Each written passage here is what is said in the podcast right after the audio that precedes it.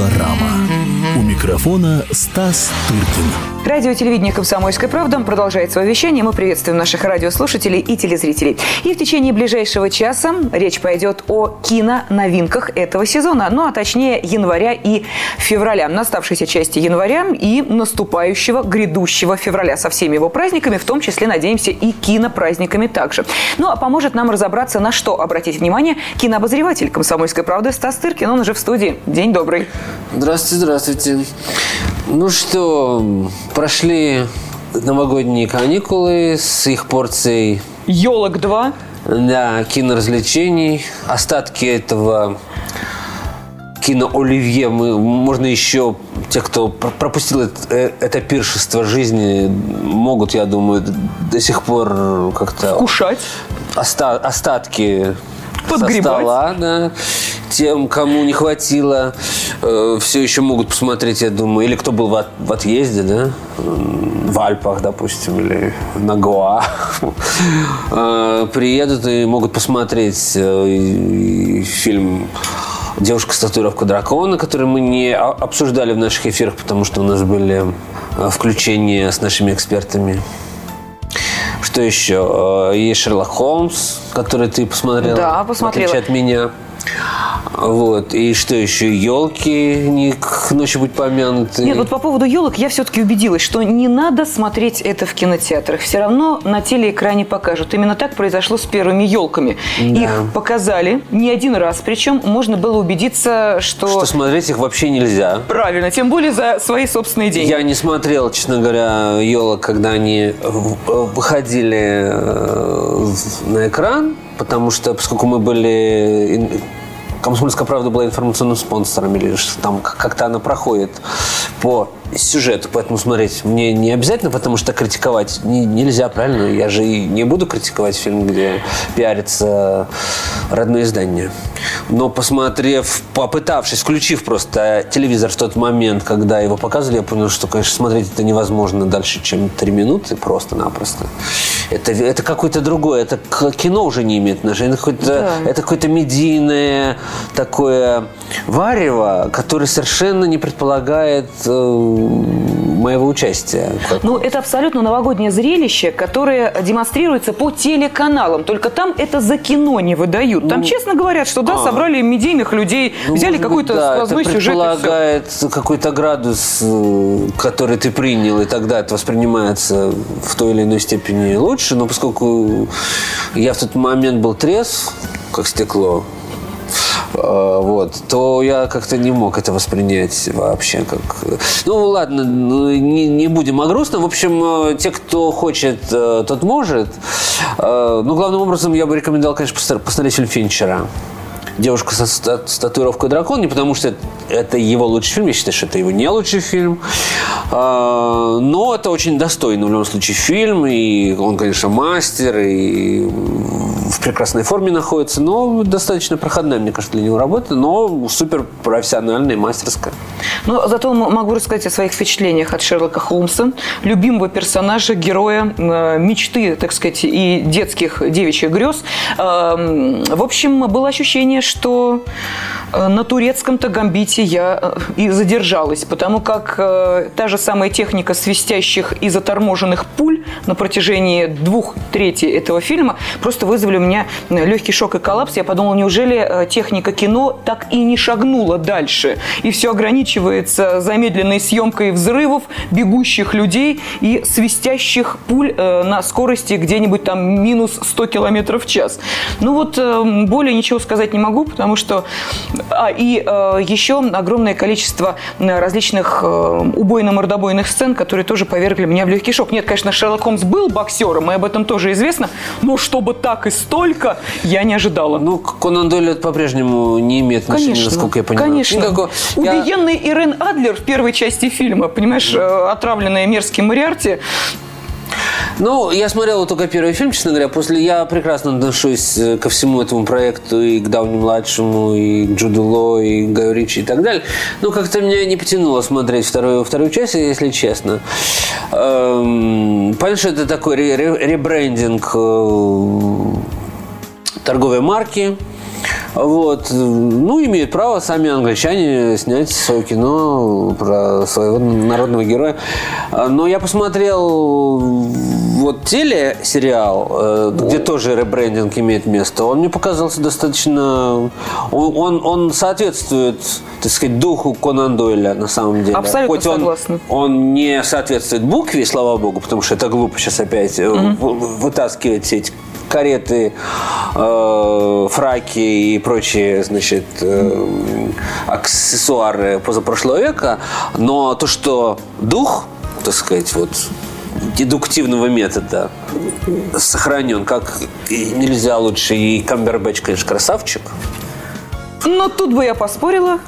Нет, я не имею в виду красавчик, а красавчик. А, красавчик, Да. э, ага. В интернет зна- значение этого фильма. Красавчик. Тогда Э, да. Этого слова. Красавчик он стал. Он- у него очень э, запоминающееся необычное лицо. Это Вот точно, абсолютно, к которому нужно привыкать Абсолютно еще. соответствует непривычной психофизике его героя, скажем так. Потому что это тоже существо же не от мира, в общем-то, сего. Ну, могу сказать только одно, что в этой картине, которая продолжает идти, речь идет о Шерлоке Холмсе, которого можно видеть на киноэкране. Да. А Вот этот самый дедуктивный метод отсутствует напрочь. Он забит спецэффектами, он забит драками, и он забит даже, я бы сказала, таким, почему-то у меня вдруг на каком-то этапе создалось ощущение, что я смотрю «Пиратов Карибского моря». Ну, это правильное ощущение, потому что, понимаешь, очень произошло размежевание. Все подобие мысли сейчас э, обратилось э, к малым экранам. Дедуктивный метод, видишь, он оказался очень органичным для телеэкрана. А действительно представить себе, как попкорновый зритель будет сидеть, сидеть и два часа следить за тем, как, значит, э, за всеми из- переливами, из- изгибами, извивами мысли Шерлока Холмса, да, как он приходит к своему ума заключениям, да и в теле-то версии все достаточно Э, живенькое. Да, да. А, это сделано на новом, так сказать, этапе развития э, киноязыка. Но вот, а, в э, а, собственно, для киноэкрана все это представляется уже, конечно, практически невозможным. Ну что же, не Шерлок Холмсом а единым, как говорится, живо. Да, ну давайте сделаем такой беглый обзор того, что нам предстоит на эту зиму в ки- в кинотеатрах увидеть так или иначе, а потом уже более подробно мы будем говорить об этих фильмах уже по мере, так сказать, их выхода э, на наши экраны. Две недели января у нас остаются. Есть там что-нибудь Две недели января, значит, я вам сообщаю о таких важных событиях. Э, В частности, вот подряд будут выходить фильмы, которые прозвучали довольно громко на прошлогоднем Канском фестивале. То есть больше, чем полгода на- назад состоялись их мировые премьеры в Каннах, а сейчас они выходят э, на наши экраны. Это вот 12 это буквально завтра, да, выходит картина, которая получила гран-при в Каннах под названием «Однажды в Анатолии» Ага. турецкого режиссера Нури, Нури Бельги Джейлана. Я не поклонник этого произведения, прям скажу. Два с половиной часа оно длится. И тоже, кстати, в основе э, сюжета расследования там, какого-то преступления. Ну, конечно же, наивно ждать от этого зрелища каких- каких-то, какого-то саспенса и какого-то напряжения зрительских эмоций, этого ничего нет.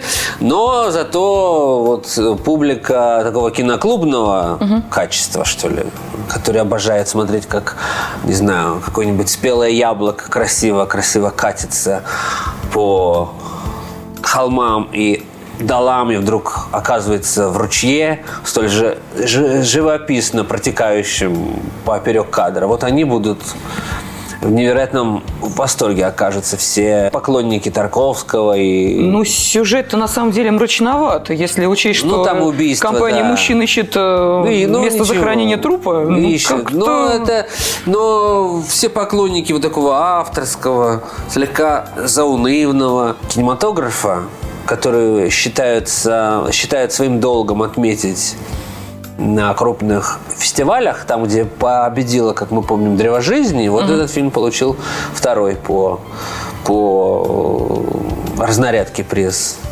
Ну, э, сходите и посмотрите те, те, кому нравится такого рода кинематограф. Я бы сам пересмотрел этот фильм, потому что, конечно, в Канне это смотреть невозможно, я хочу сказать. Просто невозможно, просто нереально. Почему? Ну, потому что очень уставшим э, себя чувствуешь и смотреть еще почти три часа на небритых турков с яблоками э, в ручьях. Это как-то too much. Это я вам честно скажу. Мне вот. очень нравится, как интригуют э, те, кто придумывает э, синопсисы к этим фильмам. Э, вот, в частности, к этой картине было написано, да, там поиски трупов, все такое. И тут наступает ночь, которая многое расставит по своим местам. Да, там почти я... все три часа в ночи происходит. Я в ужасе начала думать, что... Все три часа и ничего не видно. Это, это нормально для кинематографа. Итак, темное зрелище в, в полупустом зале вам будет обеспечено. Знаешь, найти черную кошку в темной комнате. Ну нет, э, люди, которые вот уже в более таких э, э, приспособленных для просмотра условиях, чем э, фестиваль смотрели фильмы, они выходили как-то с более... О, то есть воодушевленные, да? Да, то есть я... Поэтому я говорю, что я бы даже, может быть, пересмотрел. Потому что фестиваль – это всегда такие полувоенные условия. Это всегда очень трудно. Угу. Вот. И, значит, на следующей неделе выходит на экраны кинокартина. Тоже она была в конкурсе Канна. Там, там ничего не получила, а потом... А сейчас с тех пор получила массу всяких призов на всех последующих фестивалях. Получила э, в Лондоне приз там, и так далее. Это английская картина, называется «Что-то не так с Кевином». Тильда Свинтон в главной роли. Э, играет мать такое безутешное семейство. Все вроде бы она делает правильно, и все вроде бы так как надо, но вот сын почему-то растет вот полным уродом. Вот все количество любви, вложенное в него, вроде бы нормально, и все. И он совершенно не урод внешне, а скорее наоборот.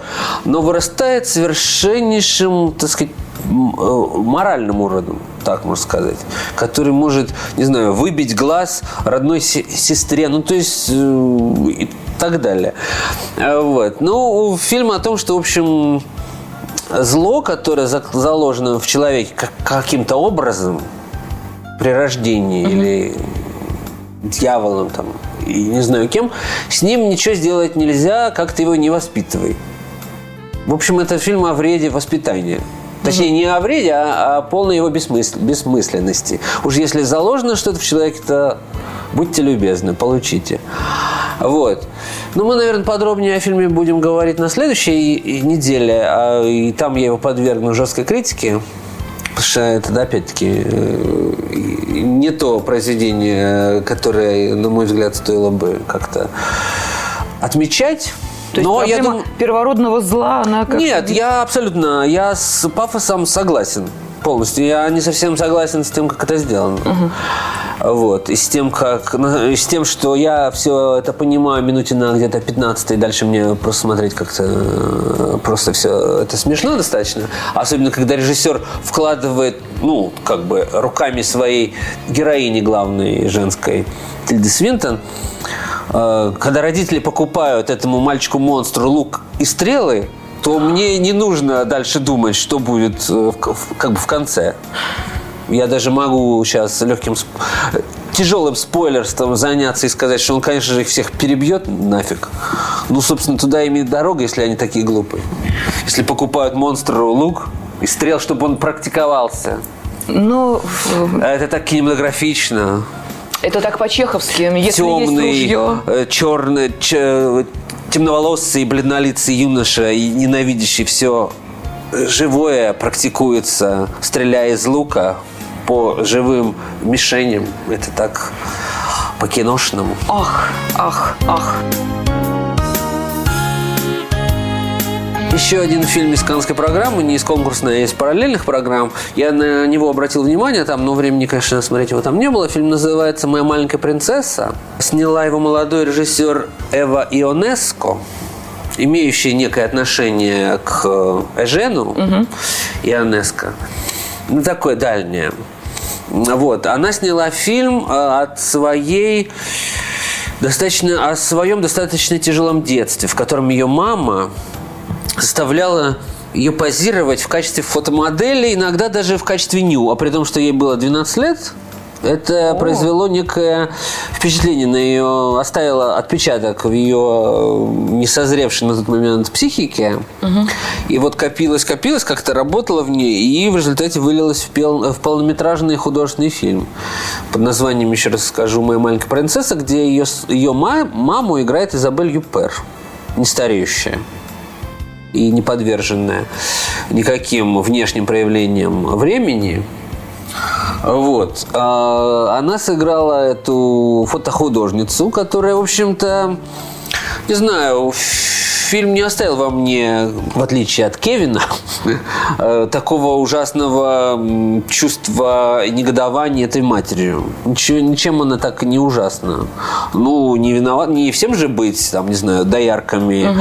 э, учителями средней школы. Вот она, так сказать, художница, использует дочку в качестве арт-объекта.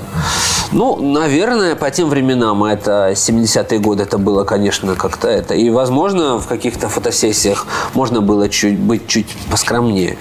Хотя там нет никакого порно даже близко. Но еще раз говорю, что не всем э, быть основами, так сказать, э, э, мелкобуржуазной нравственности, не всем жить по этим законам, да, кому-то надо их нарушать. Ну, тем более, что 70-е, равно как да. и 60-е, 60-е как раз время на тех, кто являлся нарушителями. Ну, наверное, норм. психология детская да, тоже...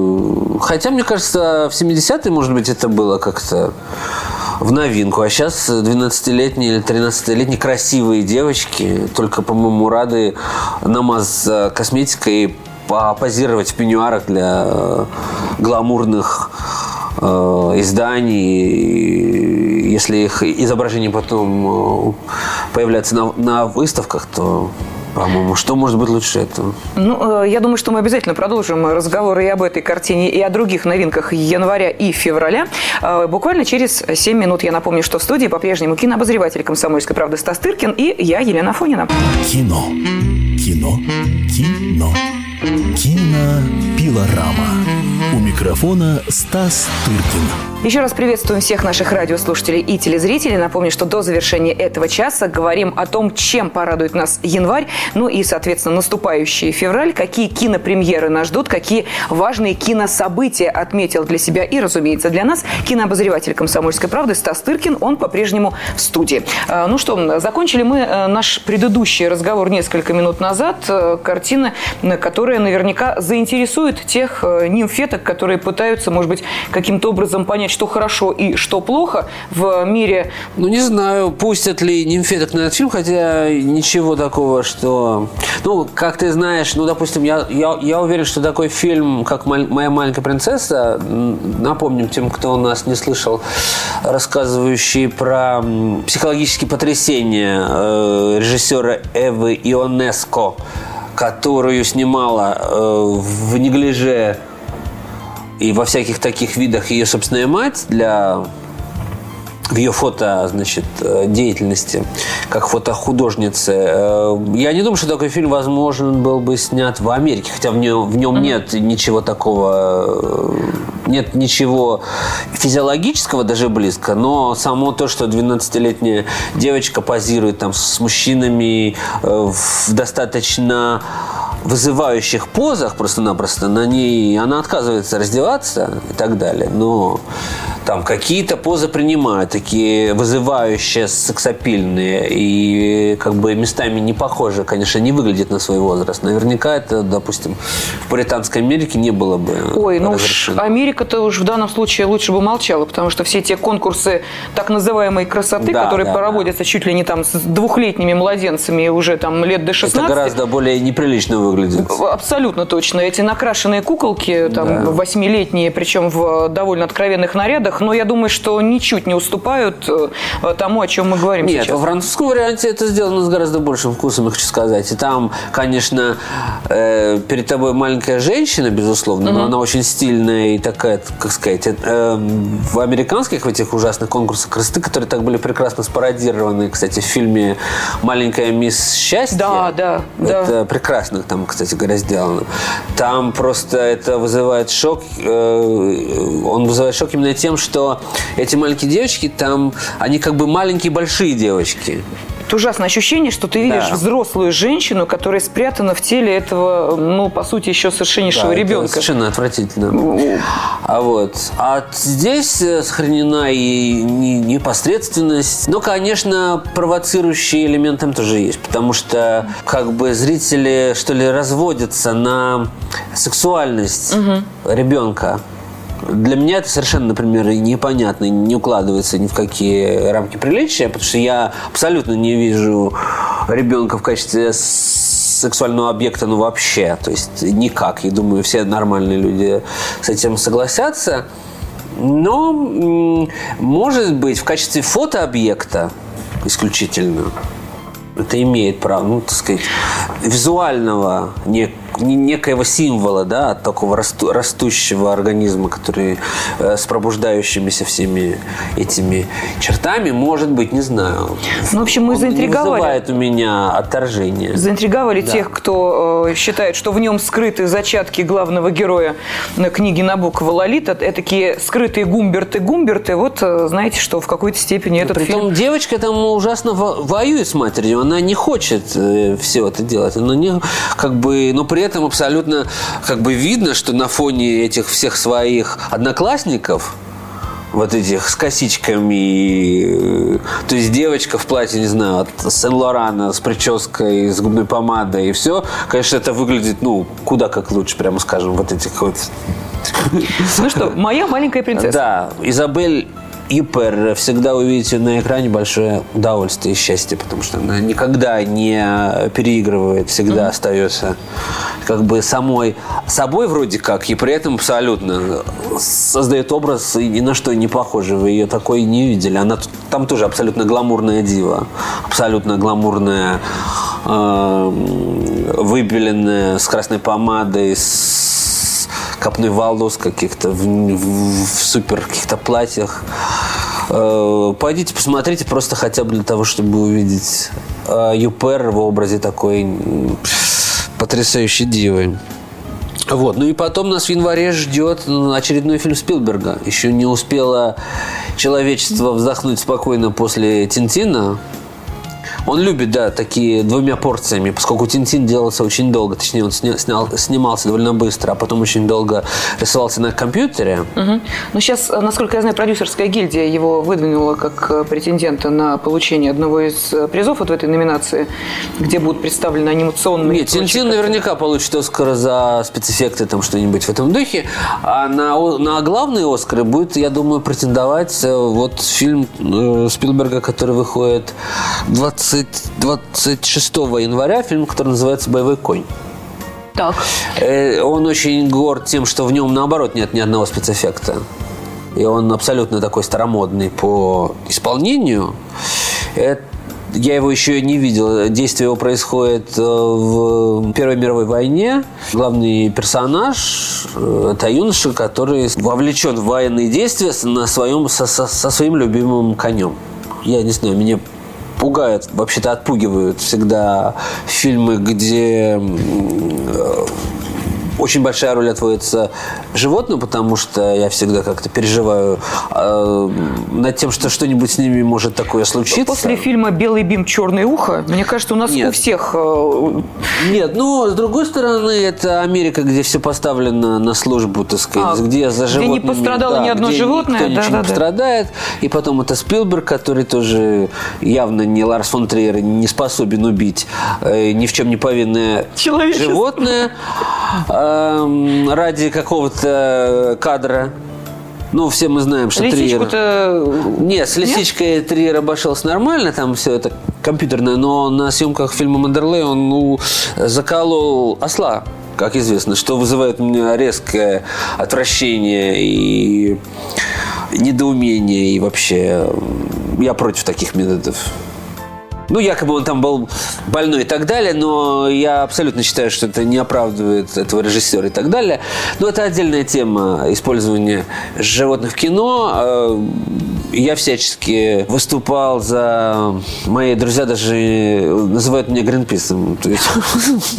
То есть, я очень против всех этих штучек. Если ты такой большой художник, э, придумай, как ты э, другими способами, да, привлечешь зри- зрительское внимание. Ну вот, э, я уверен, что Спилберг не опустится ни до чего подобного, и нас ожидает интересная картина. Потом еще выходит что? Выходит долгожданный фильм, который произвел такое впечатление на всех зрителей эм, российского кино на Московском фестивале.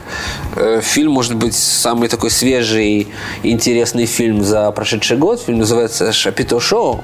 Мы о нем много раз уже рассказывали. Да, и да. ожидалось э, в какой-то момент, что он выйдет в прокат, но э, прокат был перенесен. Вот, наконец-то, в Многочасовое конце зрелище. января он выходит, да, идет 4 часа, но у него масса поклонников уже, и я думаю, что вот тот позитивный шлейф, как это сказать по-русски, word of mouth, когда передается из, из уст в уста позитивные э, Да сарафанное радио. это. правильно, да. Это и вот именно такие называется. Сарафанное радио послужит в пользу этого фильма, и люди пойдут и посмотрят, по крайней мере, э, то, что не вызывает резкого отторжения. А вот тут же будет и фильм э, напротив, со знаком абсолютно против. Э, это Он э, носит название «Ржевский против Наполеона 3D». Боже мой. Это очередная бессмысленная, беспощадная российская комедия. А, так это Это российская. российская, да еще и комедия. Ну, Ржевский против Ржевский. я не знаю, может быть, Это кто-то герой э, гусарской баллады, как Да, мы знаем Ну, вообще-то реальная личность э, и вроде как даже герой, понимаете ли. То, что он стал героем анекдотов э, Да. Василий Иванович, в конце концов, Чапаев, тоже, в общем, героем был. Но он был э, героем, но абсолютно неизвестным всему прогрессивному человечеству, кроме России, правда же? Так же, как и поручик Ржевский, я тебе А, уверяю. ну да, если приехать... Чего не скажешь о Наполеоне, конечно же, но я думаю, что и Наполеону мало и не, не- не покажется в, в руках российских кинематографистов э, мало Даже кто сможет. Боюсь предположить, что мы увидим в этом фильме. Да. Неужели эм, видеоряд анекдотов о поручике Ржевском Ну, будет я перед думаю, нами да, калейдоскопом думаю, да. проходить? Будет, пройдет калейдо- калейдоскопом. Так. Вот, но это не все исторические личности, к счастью, которые ждут нас в январе. Э, Выйдет на экраны еще фильм Дэвида Кроненберга «Опасный метод», где действуют Сигмунд Фрейд и Карл Юнг. Вот. И в фильме рассказывается об их истории с реальной э, женщиной, уроженкой Ростова-на-Дону, Сабиной Шпильрейн, богатой девушкой, которая оказалась в Вене, э, была помещена там в психушку, потому что у нее были серьезные проблемы с психикой. И вот Юнг ее лечил всякими методами, в том числе и опасными. Опасный метод это э, имеется в виду тот, э, благодаря которому, в общем-то, девушка оказалась в постели с этим известным психоаналитиком, и, надо сказать, после этого выздоровела.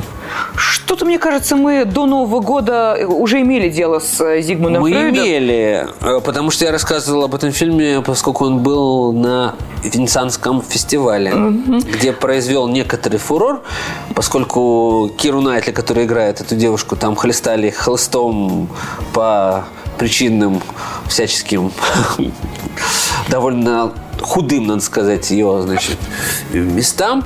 Вот. Ну, я понял, что Моника Белучи все интересовалась. Почему же там какой-то кадр с ее обнаженной грудью вызвал такой фурор, когда Киру Найтли в, в- в корсете с обнаженной грудью лупит там холстом, и вроде как это не вызвало подобный, подобного ажиотажа.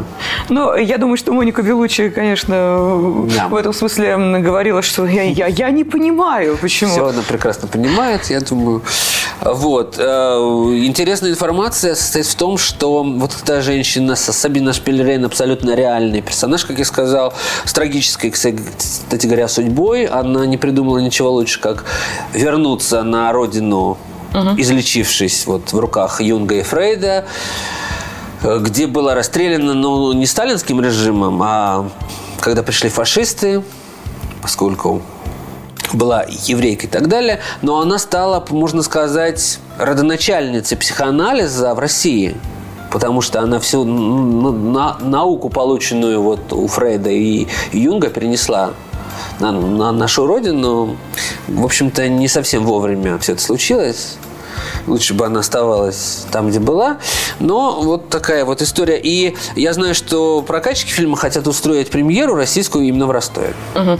Ну что ж, давайте на этом пока поставим многоточие, потому что будет э, следующая неделя. Мы обязательно вернемся к разговору о э, том, чем порадует нас кинематограф. Э, будет и, день, будет и пища. Разумеется. Будет вечер, будет и кино. Будет кинозал, будут и фильмы, которые мы сможем посмотреть. Ну а кинообозреватель «Комсомольской правды» Стас Тыркин, как всегда, рассказывал нам о самых интересных киноновинках, на которые вы можете обратить внимание. Ну или, соответственно, прослушав критические отзывы на эти картины, не ходить и не смотреть. Хотя лучше все-таки да нет, посмотреть и Пусть сказать, ходят. а я не Зачем? согласен. Нет, нет, конечно, я никогда в жизни никого не а, а, агитирую не смотреть. Наоборот, всегда идите, смотрите, имейте собственное мнение. Ну что ж, спасибо огромное. Стас Тыркин Вам и Елена спасибо. Фонина были в эфире. Пока-пока. Кино.